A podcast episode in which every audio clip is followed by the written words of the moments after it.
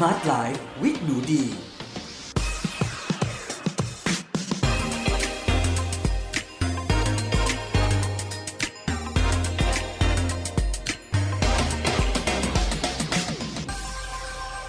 สวัสดีค่ะ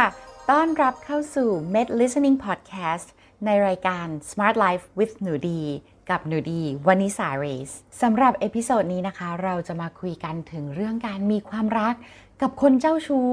ซึ่งหนูดีคิดว่าหลายๆคนเนี่ยก็คงกลัวในด้านแย่ของคนเจ้าชู้เนาะเราคงไม่สามารถพูดได้ว่าคนเจ้าชู้นี่คือเขาแย่ทั้งหมดเลย เพราะว่าถ้าเขาแย่ทั้งหมดเลยเนี่ยมันดำอย่างเดียว เขาต้องหาแฟนไม่ได้แล้วต้องมีมีใครรักเขาไม่มีใครชอบ แต่ในความเป็นจริงเนี่ยค่ะเราก็เห็นว่าคนที่เจ้าชู้อะค่ะ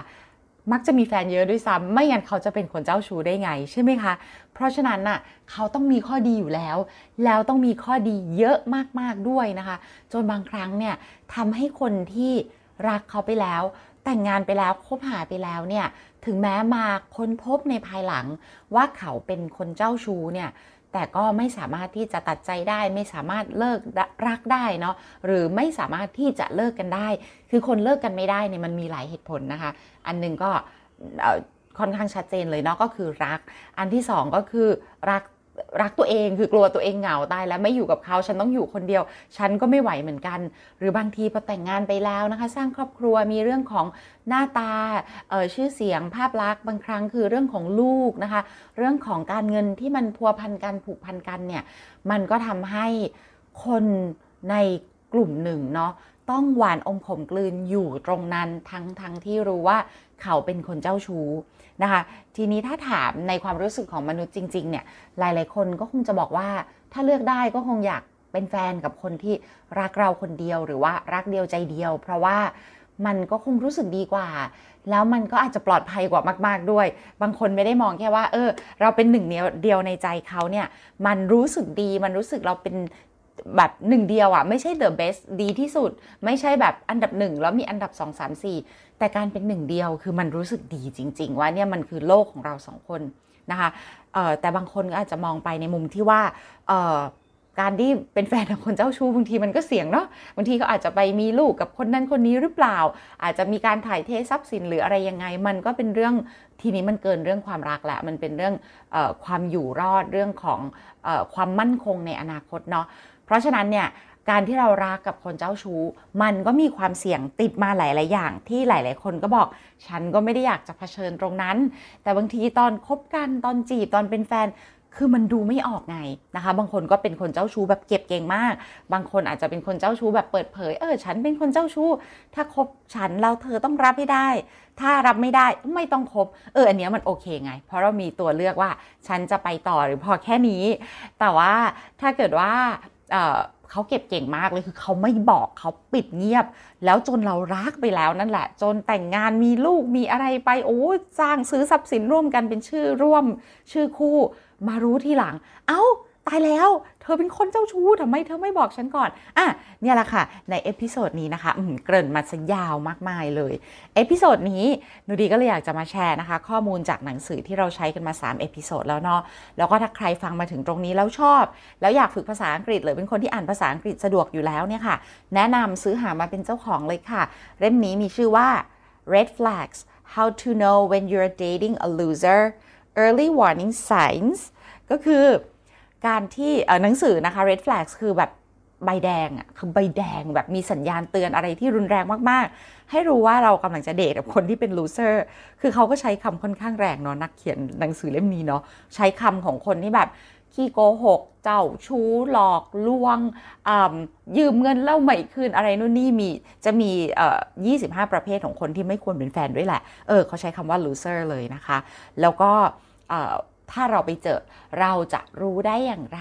ภายใน 3 เดทแรก อันนี้สำคัญมาก ๆ เลยนะคะ ที่ผู้เขียนเนี่ย เขาฝากไว้เลยนะคะ ผู้เขียนนะคะ จบปริญญาเอกทั้งคู่เลยนะคะ ชื่อคุณแกรี่ออมิลเลอร์นะคะ แล้วก็คุณแดเนียลโกลด์ฟาร์บนะคะ ก็เป็นนักจิตวิทยาที่ทำงานกับคนที่มีความรัก ที่ไม่ประสบความสำเร็จนั่นแหละ แล้วก็ต้องเลิกรานะคะต้องออกมาแบบออบอบช้ำทางจิตใจ บอบช้ำทางร่างกาย หรือบอบช้ำทางการเงินเนาะก็เขาก็เลยจะทำให้เราเนี่ยค่ะได้รู้ล่วงหน้าก่อนที่จะรักนะคะหนังสือเล่มนี้เนี่ยโฟกัสตรงที่ว่าให้เห็น early warning signs นะคะคือสัญญาณเตือนในระยะต้นไม่เกิน 3 เดทแรก เพราะเขาบอกว่าส่วนใหญ่เนี่ยสเดทแรกคุณยังไม่รัก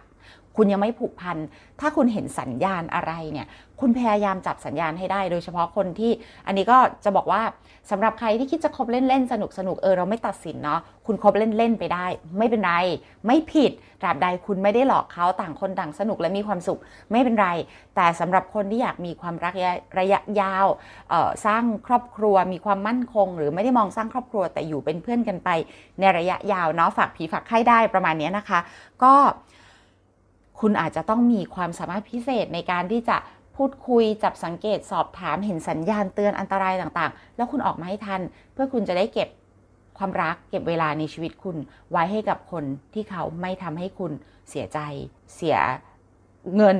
เออเสียเงินไปในแบบที่ไม่ดี แล้วก็เสียสุขภาพเสียสุขภาพจิตเนาะโอเคค่ะ เดี๋ยวเรามาดูว่า ถ้าเราไม่อยากมีแฟนเป็นคนเจ้าชู้ เราควรสังเกตสัญญาณเตือนอะไรบ้างนะคะ ในสามเดทแรกค่ะอ่าเวลาที่เราไปเดทนะคะ สมมตินี่หนูดีจะตามคุณไปเดทแล้วด้วยเนาะสมมติตอนนี้เนี่ยเป็นตอนที่คุณคิดว่าไม่ต้องสมมุติมั้งหลาย ๆ คนก็คือเป็นช่วงที่เดทจริง ๆ เลยแหละเนาะอะคุณออกไปเดทแล้วนะคะ คุณ ไปกินอาหารกันไปดูหนังไปเที่ยวไปอะไรส่วนใหญ่คนเดทแรกๆ ไม่ค่อยดูหนังหรอกมั้ง ก็อาจจะต้องไปนั่งคุยอะทำความรู้จักกันกินกาแฟ กินอาหารเนี่ยแหละนะคะ ก็ในระหว่างการพูดคุย เออคุณก็อาจจะมีการสอบถามแล้วมีการจับสังเกตเนาะะถ้าดูในที่นักจิตวิทยานะคะได้แบ่งไว้เป็นหมวดหมู่ต่างๆนะคะ เรื่องของ family background หรือว่า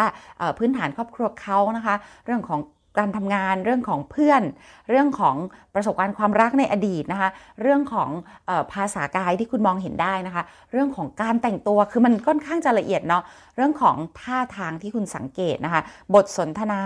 รวมถึงความรู้สึกโดยรวมของคุณเนาะอันดับแรกเลยเวลาคนเพิ่งไปเดทกันเนี่ยเขาต้องถามอยู่แล้วล่ะครอบครัวเป็นยังไงรุ่นนี้โอ้คุณพ่อคุณแม่มีภาพไหมคะที่อยู่ในมือถือสัตว์เลี้ยงอะไรต่างๆเนาะอะ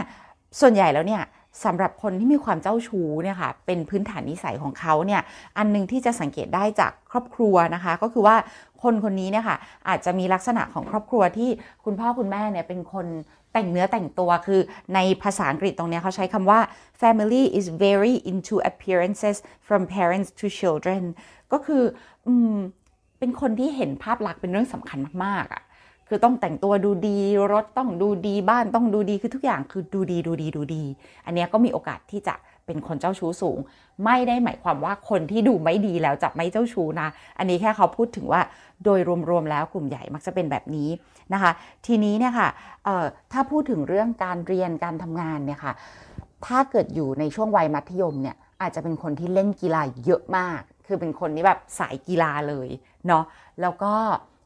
เป็นคนที่เดทเยอะมีแฟนเยอะในช่วงที่อยู่มัธยมสำคัญมากนะคะ มันต้องเริ่มต้นตั้งแต่ช่วงมัธยมเลย ถ้าบอกว่ามาเดทมาอะไรช่วงมหาวิทยาลัยเนี่ย อันนั้นใครๆเขาก็เดทใครๆเขาก็มีแฟนกัน แต่ถ้าคุณถามแล้วแบบช่วงมัธยมคนนี้คือเป็นคนมีแฟนเยอะ หรือมีคนมาชอบมา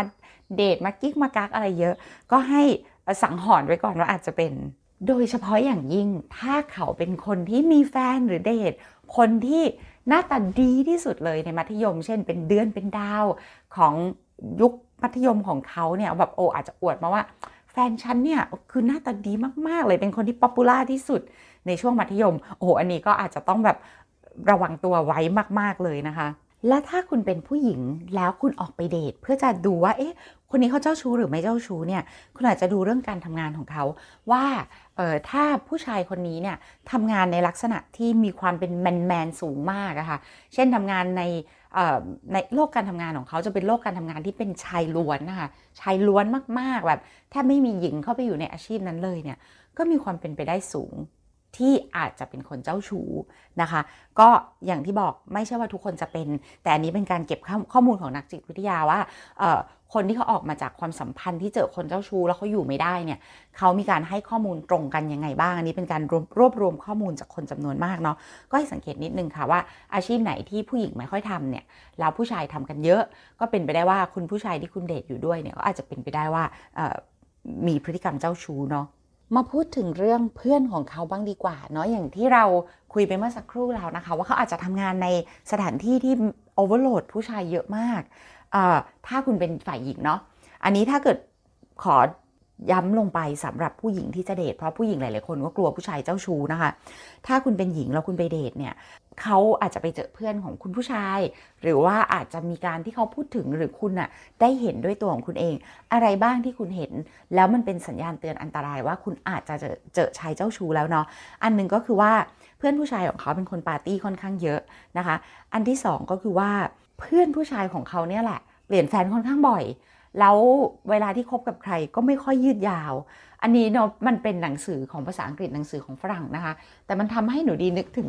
ในสังคมไทยของเรานะคะ ที่เราก็จะเป็นอะไรที่เราเอาไว้เตือนกันนั่นแหละ ว่าเราจะคบใครก็ดูด้วยว่าเขาคบใครเป็นเพื่อน เพราะเพื่อนของเขามันก็สะท้อนถึงตัวตนของเขานั่นแหละ นะคะทีนี้เนี่ยเวลาคุณไปเจอเพื่อนผู้ชายของเขาเนี่ยเขาอาจจะมีโจ๊กเกี่ยวกับผู้หญิง มีเรื่องเล่าเกี่ยวกับผู้หญิงเอามาเล่าแล้วเรารู้สึกฟังแล้วเราไม่สบายใจอะคะ่ะ เช่นอาจจะแบบเออเธอเคยไปมีอะไรกับคนนั้น มันเป็นยังไงมันสนุกไหมเออไหนมาเล่าให้กันฟังซิคือจะมีเรื่องราวเกี่ยวกับผู้หญิงคนอื่นที่ไม่ใช่คุณนะคะที่เขามาเอามาเล่าให้ฟังแล้วคุณรู้สึกว่า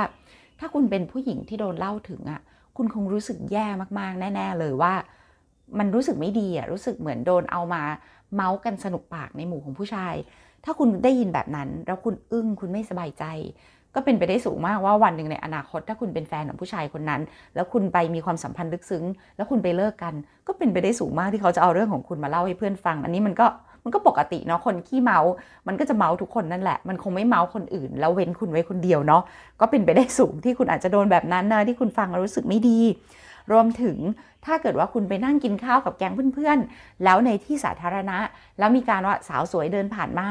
เขามีสัญญาณของกลุ่มเลย เช่น มีสัญญาณที่แบบทุกคนเงียบ แล้วชี้ให้เห็นว่าเอ้ยมีสาวสวยเดินผ่านมามองกัน คือไม่ใช่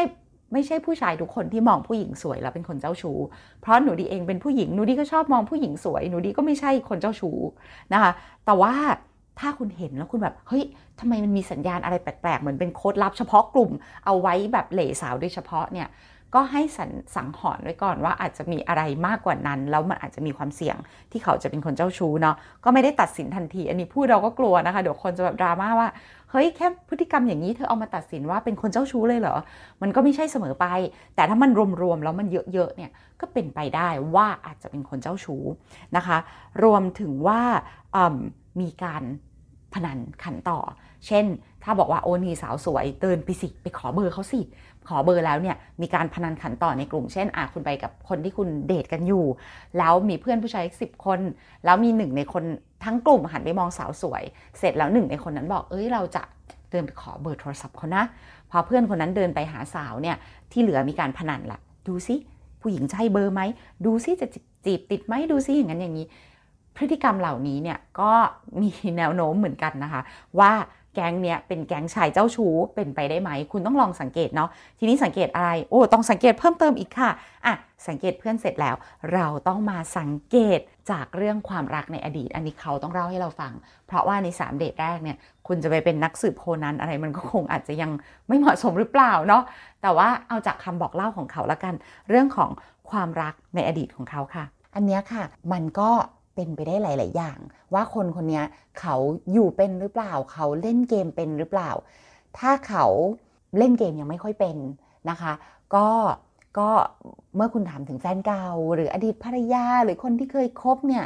คุณอาจจะได้เห็นคำพูดนะคะ เช่น เขาเป็นฝ่ายบอกเลิก เขาเป็นฝ่ายเทอีกฝ่ายหนึ่ง ถ้าเขาเป็นฝ่ายบอกเลิก แล้วดูว่าไม่ได้เจ็บปวดอะไรมากเนี่ยก็เป็นไปได้ว่าเป็นคนเจ้าชู้ เนาะตัวหนูดีเองเนี่ยอันนี้ก่อนที่จะมาอ่านหนังสือเล่มนี้นะคะ ตัวหนูดีเองก็มีกฎในใจตัวเองคร่าวๆไว้เวลาเดทเนี่ยเราชอบเดทกับคนที่โดนทิ้งคือผู้ชายที่โดนทิ้ง มันเป็นรสนิยมตั้งแต่เด็กเรารู้สึกว่าด้วยความเราเป็นคนขี้สงสารด้วย เราไม่ชอบคนที่ผู้ชายที่พูดว่า โอ๊ยคือแบบก็เลิกกันเขาเป็นฝ่ายบอกเลิก คือเรารู้สึกว่ามันดูเป็นผู้ชายน่ากลัวเนาะส่วนตัวจะชอบว่าเออถ้าผู้ชายเล่าว่า เออเขาอะ บาดเจ็บจากความรักครั้งที่แล้วเขาเสียใจหรือเขาโดนทิ้ง มันก็จะมีคำถามต่อว่า เออเราเธอไปทำตัวยังไงล่ะ ผู้หญิงเขาถึงทิ้ง แต่ให้เลือกหนูดีก็เลือกผู้ชายที่โดนทิ้ง มากกว่าผู้ชายที่เป็นฝ่ายไปทิ้งเขา แต่ว่าพอมาอ่านหนังสือเล่มนี้ก็อ๋อเออเนาะบางทีเนี่ยคนที่เจ้าชู้ไงก็คือทิ้งทิ้งทิ้งทิ้งเพราะฉะนั้นถ้าเขาพูดว่าอ๋อเขาเป็นฝ่ายทิ้งเนี่ยสำหรับหนูดีคือหนูดีวิ่งหนีไกลแล้วอะยกเว้นว่าเออมันมีเหตุผลจริง ๆ ที่ผู้หญิงคนนั้นแบบ เอามีดมาขู่เขาหรืออะไรหรือเปล่าเขาถึงต้องทิ้งแบบผู้หญิงซ้อมหรืออะไรเออ อันเนี้ยก็พอรับไหว แต่ถ้ารวมๆแล้วเขาเป็นฝ่ายทิ้งเลยเนี่ย อันนี้คุณอาจจะต้องระวังนิดนึงนะคะ รวมถึงว่าเมื่อคุณพูดคุยแล้วเนี่ย คุณพบว่าเขาอะค่ะ โอ้เดทเยอะมากเลยอะหญิงเยอะมาก เออ นี่ก็น่ากลัวเนาะ เพราะว่า แปลว่าเขามีความสามารถในการหาสาวหรือว่า หรือว่าถ้าคุณไปเดทกับผู้หญิงแล้วแบบโอ้ผู้หญิงคนนี้คือแฟนเยอะมากเลย ไม่ใช่ว่าผู้หญิงที่แฟนเยอะเป็นคนไม่ดี แต่ว่ามันแฟนเยอะในลักษณะที่ว่าผู้หญิงเป็นฝ่ายทิ้ง แล้วหาคนใหม่คบคนใหม่ทิ้ง แล้วคบคนใหม่เป็น pattern อย่างนี้ไปเรื่อยๆหรือเปล่า เพราะอะไรก็ตามที่คนทำเป็น patternเป็นนิสัยเป็นพฤติกรรมที่มีความเคยชินเนี่ยค่ะก็อาจจะต้องระวังว่า เออ เขาก็จะทำกับเราได้เหมือนกันเนาะ ก็หรือถ้าคนคนนี้เป็นเจ้าชู้แบบอยู่เป็นมากๆเลยแบบโอ้อยู่เป็นสุดๆเนี่ยเขาจะไม่พูดเลยค่ะ เขาจะไม่พูดเลย เช่นคุณถามโอ้ไม่อยากจะพูดเนาะไม่อยากพาดพิงคนอื่น โอ้โห เป็นไปได้ไหมว่า เขาก็มีสตอรี่เรื่องราวเยอะแยะมากแล้วแบบ ถ้าพูดเนี่ยเราคงจะวิ่งหนีแบบว่าสี่คูณร้อยแน่ๆเลย เขาก็จะบอกว่า อืมไม่อยากที่จะพูดเลยอะ่ะอืมคิดว่าไม่ดีเนาะก็ไม่พูดดีกว่า ยิ่งไม่พูดเนี่ยจะยิ่งอยากรู้ใช่ไหมคะ หรืออาจจะแบบมีความถ่อมตัวมากคือโอ้ยเขานี่ก็คือไม่ค่อยมีใครรัก ไม่ค่อยมีใครชอบหรอกเบเบเบสิกอันนี้คุณก็ต้องดูหลักฐานแวดล้อมประกอบด้วยเนาะเช่นหน้าตาดีมาก แต่งตัวดีมาก ขับรถสวยมาก โอ้โห อาชีพการงานทุกอย่างดูดีหมด แต่เวลาพูดออกมา โอ้โหถ่อมตัวสุด คนอย่างเขาไม่ค่อยมีใครสนใจหรอก คนอย่างหนูไม่ค่อยไม่ค่อยหรอกค่ะ ก็เป็นไปได้ว่าฉลาดแล้วอยู่เป็นแล้วรู้ว่าพูดไปแล้วเดี๋ยวพูดไม่พูดดีกว่านะคะ พูดไปสองไพเบียนะคะใช่ไหมคะ ก็ต้องดูว่าคุณเจอแบบไหนเนาะแล้วก็หรือก็จะมีอีกแบบคือไม่เลือกที่จะไม่พูดถึงเลยทุกอย่างคือไม่พูดเลยเนาะก็เป็นอะไรที่ยุคสมัยหนูดีอยู่อเมริกานะตลกมากดีเคยแบบว่าเดทกับคนอเมริกันนะคะ แล้วเวลาเราถามว่า เออแฟนเก่าอยากรู้ว่าแบบเอาจริงๆคืออยากจะเผือกอะค่ะ คนจะเดทกันฉันก็อยากรู้ว่าเธอแบบแฟนเก่าอะไรยังไง แล้วผู้ชายอเมริกันถ้าหล่อหน้าตาดีอะโอ้โหแล้วมาเจอกันตอนเรียนจบแล้ว หรือตอนเรียนแบบมหาวิทยาลัยเนี่ยเขาก็ต้องมีแฟนมาเยอะอยู่แล้วในสมัยมัธยมมันชัวร์อยู่แล้วนะด้วยโครงสร้างทางสังคมตรงนั้นนะนะคะ แต่ปรากฏว่าเมื่อหนูดีถามอันนี้ชอบมากเลยนะ คิดว่าเขาอยู่เป็นมากเลย ถามว่าเออเออแฟนเก่าเธออะไรยังไง มีไหมครบไหมอะไรเงี้ยแล้วให้ฉันฟังฉันอยากรู้ เขาจะแบบ โอ้จริงจริง ๆ นะ ตั้งแต่ฉันมาเจอเธอนี่คือทุกอย่างในอดีตมันกลายเป็นเบลอหมดคือจำไม่ได้เลยอะคือตอนนี้คือแบบเห็นแต่เธอคนเดียว ซึ่งคนนี้ไม่ใช่คนเจ้าชู้นะคะ แต่จะบอกว่าเออ อันนี้ตอบแบบคนอยู่เป็นเนาะเราฟังแล้วเราก็รู้สึกว่าเออรู้สึกดีอะจำประโยคชัดๆไม่ได้แต่ประมาณว่าแบบว่า oh since I met you everything in the past was a blur อะไรประมาณเนี้ย ด้วยความว่าเด็กของเราในความอ่อนต่อโลกในวัยนั้นนะสิบเป็นสิบปีมาแล้วเราก็รู้สึกว่าคำตอบนี้รับได้ค่ะ หนูรับได้หนูซื้อค่ะเนาะแต่ถ้าแก่ประมาณนี้ไม่ซื้อนะคะ ไม่ซื้อค่ะอะ อันนี้ก็เป็นเรื่องของอดีตเนาะประสบการณ์ในอดีตของเขาความรักในอดีตอะมาดูเรื่องของภาษากายกันบ้างดีกว่าค่ะ ภาษากายนี่ก็เป็นอะไรที่อยากพูด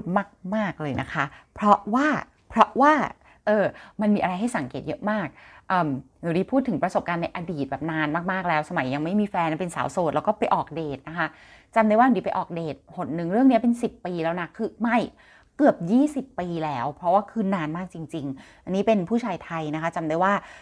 หน้าแต่พี่เขาหน้าตาดีมากแล้วเพื่อนของเพื่อนเนี่ยเพื่อนแนะนำให้เป็นเพื่อนของเพื่อนเนาะก็มารู้จักกัน จำได้ว่าคือเราก็ตอนนั้นเราเดินทางด้วยนะคะ ไปกลับต่างประเทศเนาะยังเรียนอยู่อเมริกาแล้วมาเมืองไทยเพื่อนแบบเออหนูดีแนะนำเนี่ยมามามารู้จักพี่คนนี้หน่อยสิเออเขาอยากรู้จักประมาณนี้เนาะจำได้ว่าหน้าตาดีมาก แต่ด้วยความที่เราอยู่เมืองไทยช่วงสั้นๆนะคะ อยู่ได้ทีละแบบเดือนนึงอะไรเงี้ย มันไม่สามารถจะมีแฟนเป็นคนไทยได้อยู่แล้ว มีแฟนเป็นอะไรก็ไม่ได้ มีแฟนเป็นอเมริกันก็ไม่ได้ เรากลับมา มีแฟนเป็นไทยก็ไม่ได้ เราไปนู่น คือชีวิตมันวุ่นวายกับการเดินทาง แต่อันนึงที่ทำให้หนูดีอะ ตกใจแล้วกลัวคนคนนี้ไปเลยคืออ่ารู้จักคนแรกเราก็กินอาหารกันปกติ รู้จักคนที่สองเหมือนเราน่าจะไปไปเดินงานแฟร์อันนึงแบบเหมือนเกษตรแฟร์หรืออะไรประมาณนี้ค่ะ ซึ่งมันต้องจอดรถแล้วมันต้องมีการข้ามถนนนะคะ ตอนนั้นอะคือเราก็เด็กมากอายุแบบประมาณ 20 อะไรประมาณนี้ค่ะจอดรถฝั่งนี้ต้องข้ามถนนไปฝั่งนู้น ซึ่งข้ามถนนเนี่ยในความที่เราความคาดหวังของผู้หญิงคนหนึ่งเนาะที่ไปเดทแค่ครั้งที่2นะคะเราแค่คาดหวังว่าผู้ชายอะ่ะ เขาจะเดินในฝั่งที่รถมันมา เพื่อเอาตัวเขากันรถให้เรา เท่านั้นเองเลยมันเป็นมารยาทสุภาพบุรุษแบบเบสิกจริง ๆจำได้ว่าพอไปถึงถนนแล้วพอจะข้ามเนี่ยเขาอะเอื้อมมือมาแล้วคว้ามือหนูดีดิฉันไม่ใช่แฟนคุณคว้ามือหนูดีแล้วจูงข้ามไปเลย แล้วหนูดีสตันมากแบบสตันแบบเฮ้ยเดทที่สองแล้วแบบไม่รู้จักไม่ใช่แฟน ไม่ไม่ฉันยังไม่รู้เลยว่าบ้านเธออยู่ไหนครอบครัวเธอเป็นยังไงเออกลัวมาก แล้วก็แต่ว่าไม่ได้สะบัด ด้วยความว่าทำตัวไม่ถูกจริงเนาะเราเป็นด้วยความเราเด็กกว่าเขาเยอะด้วยนะคะ เราทำตัวไม่ถูกเลย แล้วก็เขาก็จับแต่ไม่ได้จับแบบประสานมือแบบประสานนิ้วอะไรนะคะ คือเอามือเขาทั้งมือมากำมือเรา แล้วก็เหมือนลากลากลากลากข้ามถนนไปเลย แต่เราไม่พอใจมาก แต่ไม่แสดงออก แล้วหลังจากนั้นจำได้ว่าเดียไปกินข้าวกับเขาอีกคนเดียว เรากลัวมากคือหนีไปเลย แล้วยังจำได้จนทุกวันนี้ว่าพี่เขาหล่อมากจริง ๆ และแต่งตัวดีจริง ๆ แล้วก็ขับรถสวยจริง ๆ แล้วก็จนทุกวันนี้ก็ไม่ได้เนื่องจากไม่ได้รู้จักกันต่อไปหลังจากนั้นนะคะ แต่ว่าก็ฝังใจมากว่าพฤติกรรมอย่างนี้เราไม่ซื้อเรากลัวเราไม่เอา ซึ่งอันเนี้ยค่ะ ในเรื่องของภาษากายเนี่ยเขาจะพูดเลยว่าชายเจ้าชู้ค่ะ จะมีพฤติกรรมถึงเนื้อถึงตัวอย่างยิ่ง แม้กระทั่งในสามเดทแรกเขาต้องถึงเนื้อถึงตัวเรา หรือว่าถ้าไม่ถึง ตัวเราเนี่ยเขาจะมีภาษากายที่ค่อนข้างเปิดค่อนข้างโอเพนนะคะ ค่อนข้างแบบคือตัวเขาอะคือจะไม่ใช่คนมาถึงแล้วนั่งกอดอกนั่งหอหอมไม่โนนั่งไงไงนั่งสบายสบายนั่งแผ่แผ่แล้วก็แต่หนูดีคิดว่าอาการถึงเนื้อถึงตัวภายในสามเดทแรกถ้าเป็นคนเจ้าชู้แบบแบบเจ้าชู้โดยอินเนอร์เลยนะคะ มันต้องมีโดนตัวจริงๆอืม จับมือ หรือว่าไปนั่งตรงไหนแล้วเอาแขนอ้อมมาโอบไหล่เรา ซึ่งมันเป็นท่าของคนที่เป็นแฟนกันแล้ว เออพูดง่ายๆว่า ถ้าคุณเป็นผู้หญิงแล้วคุณไปเดท แล้วภายในสามเดทแรกเนี่ยมีการแสดงท่าที่เราอะคิดเองว่า อันนี้ไม่ใช่ว่าคุณเป็นคนแบบหัวโบราณหรืออะไรนะ แต่มันเป็นเหมือนความ ความพื้นที่ส่วนตัวของคนปกติที่เราจะมีวงรอบตัวเราที่เราไม่ได้ให้ใครเข้ามาใกล้อะเหมือนอย่างสมมติเราขึ้นรถไฟฟ้าอย่างเงี้ยพอเข้ามาใกล้มันจะมีจุดที่มันรู้สึกว่าไม่สบายเนื้อไม่สบายตัว ไม่ใช่คุณเป็นคนหัวโบราณ แต่มันเป็นธรรมชาติของมนุษย์ที่เราต้องมีพื้นที่โซนโซนส่วนตัวของเราประมาณนี้ค่ะเนาะถ้าภายใน 3 เดทแรกจับมืออบแขนเอ่อใกล้ๆตัวอะไรเงี้ยคือ เออเป็นหนูดีหนูดีแบบหนีแล้วอะจำได้ว่าตอนนั้นด้วยความแม้เราเป็นเด็ก ถ้าจะไม่ผิดอายุ 20 เนี่ย หนูดีคือไม่โอเคมากๆ แล้วก็แบบว่าคือเลเบลไปเลยว่าพี่ผู้ชายคนนี้เป็นคนเจ้าชู้แล้วประกอบกับ โอ้แล้วแล้วจริง ๆ มันจะมีมันจะมีท่ามันจะมีอื่น ๆ ด้วยค่ะ เช่นเตรียมดอกไม้มาให้ เช่นในเดทแรกมีดอกไม้มาเลย อะไรประมาณนี้เป็นกุหลาบสีแดงโอ้ทุกคน ทุกคน ออกุหลาบสีแดงแบบมันมันไม่ใช่อะหนูหนูกลัวแล้วอะนี่ขนาดหนูยังไม่ได้มีประสบการณ์ชีวิตอะไรมาก แต่เดทเดทแรกเปิดมาแล้วแบบเอารถมารับแล้วหันไปด้านหลัง แล้วมีกุหลาบสีแดงอยู่เป็นช่ออะไรเงี้ย ตอนนั้นก็คือจริงๆเราควรหนีตั้งแต่เดทแรกแล้วละแต่เราก็แบบเออเพื่อนแนะนำเป็นเพื่อนของเพื่อนเป็นรุ่นพี่เป็นอะไร เราก็ดูเขาเป็นคนปลอดภัยเนาะอาชีพการงานก็ดูเป็นคนปกติก็ไม่ได้อะไร แต่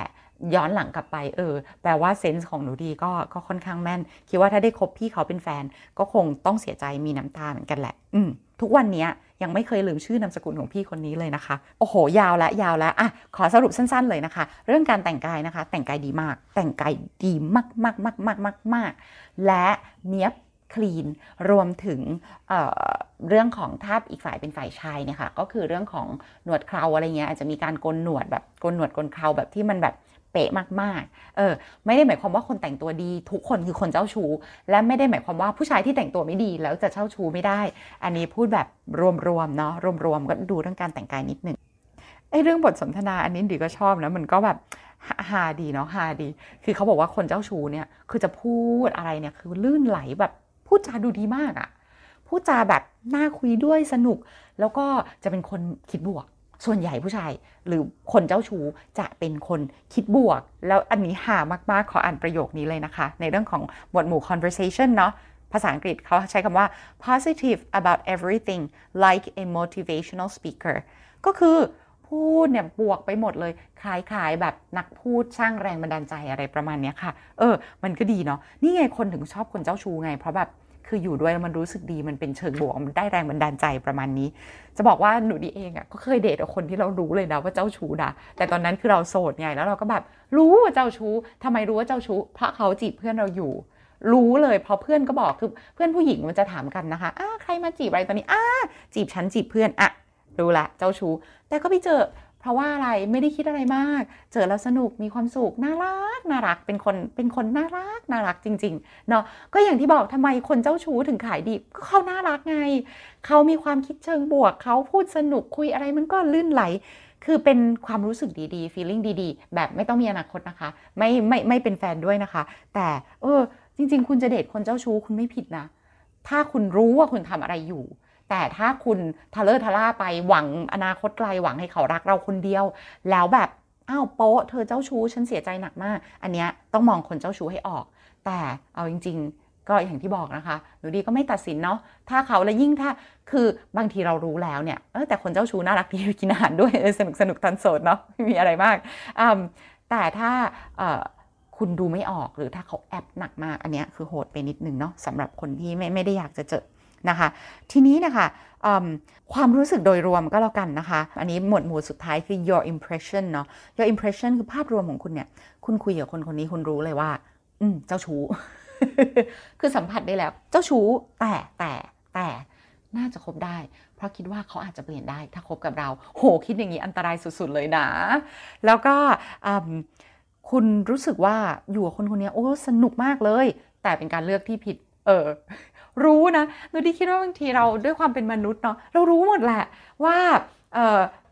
ลึกๆอะ่ะมันมันเป็นยังไงแต่อยู่ด้วยเรารู้สึกดีคิดว่าไปต่อได้ ก็อย่าไปต่อเลยค่ะเนาะก็ถ้าคุณอยากไปต่อคุณต้องรู้ว่าใจคุณวางใจเป็น ถ้าวางใจไม่เป็นเห็นสัญญาณอะไรต่างๆ แล้วเนี่ยหนีออกมาเอาก็ดีเหมือนกัน แล้วก็สุดท้ายนี้นะคะ อยากทิ้งท้ายไว้ว่า หนูดีเคยคุยกับพี่ที่เป็นคนไทยเนี่ยแหละค่ะ แล้วเขาก็เป็นคนเจ้าชู้เขายอมรับเลยว่าเขาเป็นคนเจ้าชู้จริง ๆ แล้วเขาพูดอันนึงที่ทำให้หนูดีเก็ตคนเจ้าชู้เลย อันนี้ไม่ได้มาจากหนังสือจิตวิทยาอะไรใดๆทั้งสิ้นเลยนะคะเป็นประโยคจากพี่กับน้องคุยกันเนี่ยแหละเขาก็บอกเออเขาเป็นคนเจ้าชู้อะ แต่เขารักจริง ๆ นะเขาพูดเลยว่าเขารักจริง ๆ ทุกคนที่เขาคบกับใครคือเขารักคนนั้นจริง ๆ แต่เขาแค่หมดรักเร็ว แล้วเขาก็พอหมดรักเขาฝืนคบต่อไม่ได้เขาก็ต้องเลิก พอเลิกแล้วเนี่ยเขาก็ไปเจอคนใหม่ เขาก็รักจริง ๆ อีก แต่เขาก็รักได้ไม่ยาว เพราะฉะนั้นเนี่ยหนูดีก็เลยเก็ตเลยว่าเออบางทีเนี่ยผู้หญิงหรือผู้ชายเราครบกับคนที่เรารู้สึกได้ถึงความรักจริง ๆอะ่ะแต่มันอาจจะไม่ใช่รักที่มันมีอายุยืนยาวตลอดชีวิตเท่านั้นเอง ถามว่าคนเจ้าชู้ผิดไหม มันก็เป็นอะไรที่มันจริงมันเรียวมันเกิดขึ้นในหัวใจเขาไอ้ตอนรักก็รักมากทุ่มเททุกอย่าง พอหมดรักแล้วจะให้เขาฝืนได้ไง หมดรักก็คบไม่ได้หรอต้องเลิกคบ ถามว่าผิดไหมมันก็ตัดสินยากอะ่ะมันก็เป็นความรู้สึกที่เกิดขึ้นในหัวใจของคนคนหนึ่งจริง ไม่ได้ตั้งใจจะทำร้ายใครหรอก ไอตอนรักก็ไม่ได้ตั้งใจทำร้าย ไอตอนเลิกก็ไม่ได้ตั้งใจจะทำร้าย แต่ฉันก็แค่อายุความรักของฉันมันสั้น